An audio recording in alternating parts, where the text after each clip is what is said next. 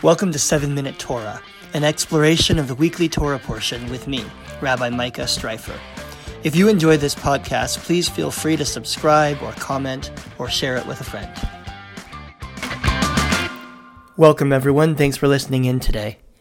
On March 4th, 1933, almost exactly 87 years ago, Franklin Delano Roosevelt looked out over a record sized crowd at his first inauguration, and here's what he said Let me assert my firm belief that the only thing we have to fear is fear itself. The only thing we have to fear is fear itself. Now, you may be asking, what does this have to do with this week's Torah portion? And the answer is, hold on, I'll tell you in a few minutes. We're reading this week from Ki Tisa, which takes place after the people of Israel have been at Mount Sinai for quite some time. They're waiting for Moses to come down with the laws. And here's what happens. It says, Vayar ha'am ki boshesh Moshe laredet min hahar. The people saw that Moses was taking a long time coming down from the mountain. So the people gathered upon Aaron and said to him, Get up and make us a god to go before us, because that man, Moses, we don't know what's happened to him. So Aaron makes this god, somewhat reluctantly it seems, but he makes it anyway, and the people declare a holiday and they worship the golden calf. Meanwhile, back up the mountain, God says to Moses, Hey, have you seen what your people are doing? It's kind of like when your kid is acting up and you say to your spouse, Hey, look what your kid did. So God gets so angry that God threatens to destroy the people, and Moses has to kind of talk God down from that threat. In the end, everything is basically okay, but in the meantime, this big, destructive, confusing thing has happened. The people standing at Mount Sinai have worshipped an idol. The reason it's confusing, of course, is that it was only a few months ago that they walked through the Red Sea. These are literally the same people who heard God's voice at Sinai. So, how can they just abandon everything they believe in? How can they act so contrary to their own beliefs and their own values? The answer from the commentators is that they were acting out of fear. This is Gersonides, who's a 13th to 14th century French commentator. He says, After Moses had been gone for more than a few days, they, the people, began to be afraid that he was dead. And that is how the passage starts, what I read before. Vayar ha'am ki Moshe laredet min hahar. When the people saw that Moses was taking a long time coming down from the mountain, then they gathered upon Aaron and built the golden calf. In other words, it was their fear that caused them to act in this way. Rationally speaking, they knew the golden calf wasn't their God. But when we're afraid, we're not always rational.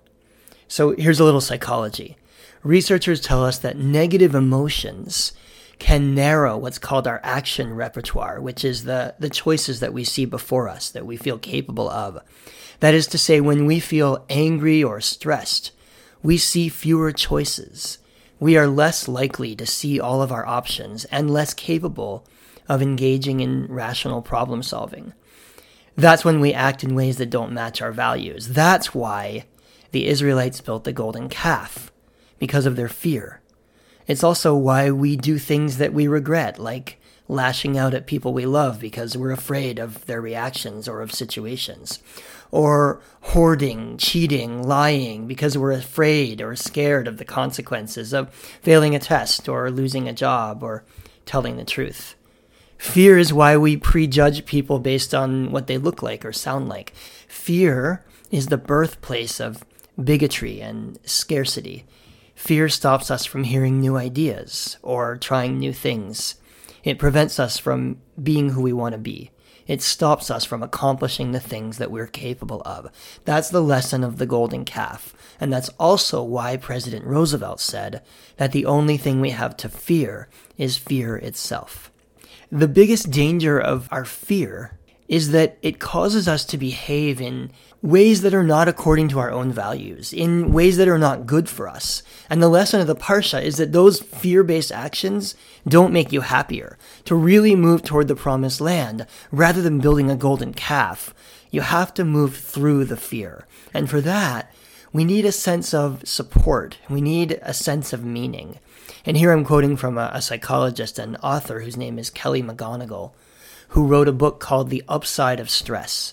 She writes that our negative emotions can actually make us stronger. We don't realize it all the time. We often think in terms of avoiding stress or relieving stress. We think of it as something we don't want.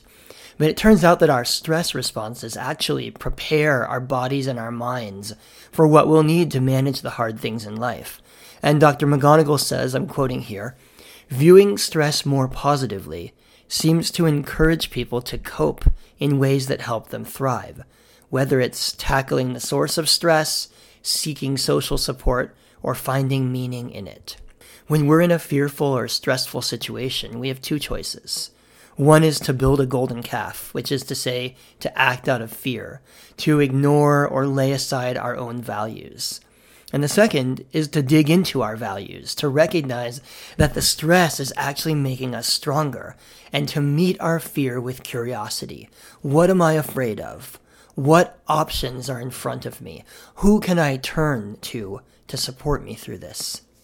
Toward the end of the portion, after all the dust has settled, Moses turns to God and says, Hodieni na et drachecha. God, show me your path, show me your ways.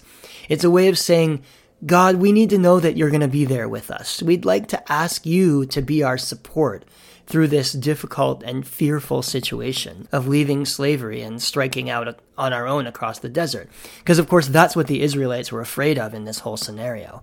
And God answers, Et hadavar hazeh dibarta e'eseh. Sure, I will do the thing that you have asked. And that's when the people can really set out for the promised land. That's when they know that they have a support system, in this case, in the form of God. And when they know that facing this scary path across the desert is actually a, a way of learning and growing. It's not that the fear goes away, and it's certainly not that the fearful situation goes away. It's just that, like Roosevelt might say, they don't have to be afraid of the fear. So ultimately, the Torah is trying to teach us that we can face our fear and be better for it. We can reach out to one another to form communities of strength and support in hard times. And rather than building golden calves, rather than giving into or acting out of fear, we can always strive to live according to our values, always strive to be our best selves. Thanks for listening. Have a great week. Thanks for listening to 7 Minute Torah. If you enjoyed this program, please leave a review or a comment, and please pass it on to a friend. You can also subscribe on iTunes, Spotify, Google Play, or wherever you listen to podcasts. Have a great week.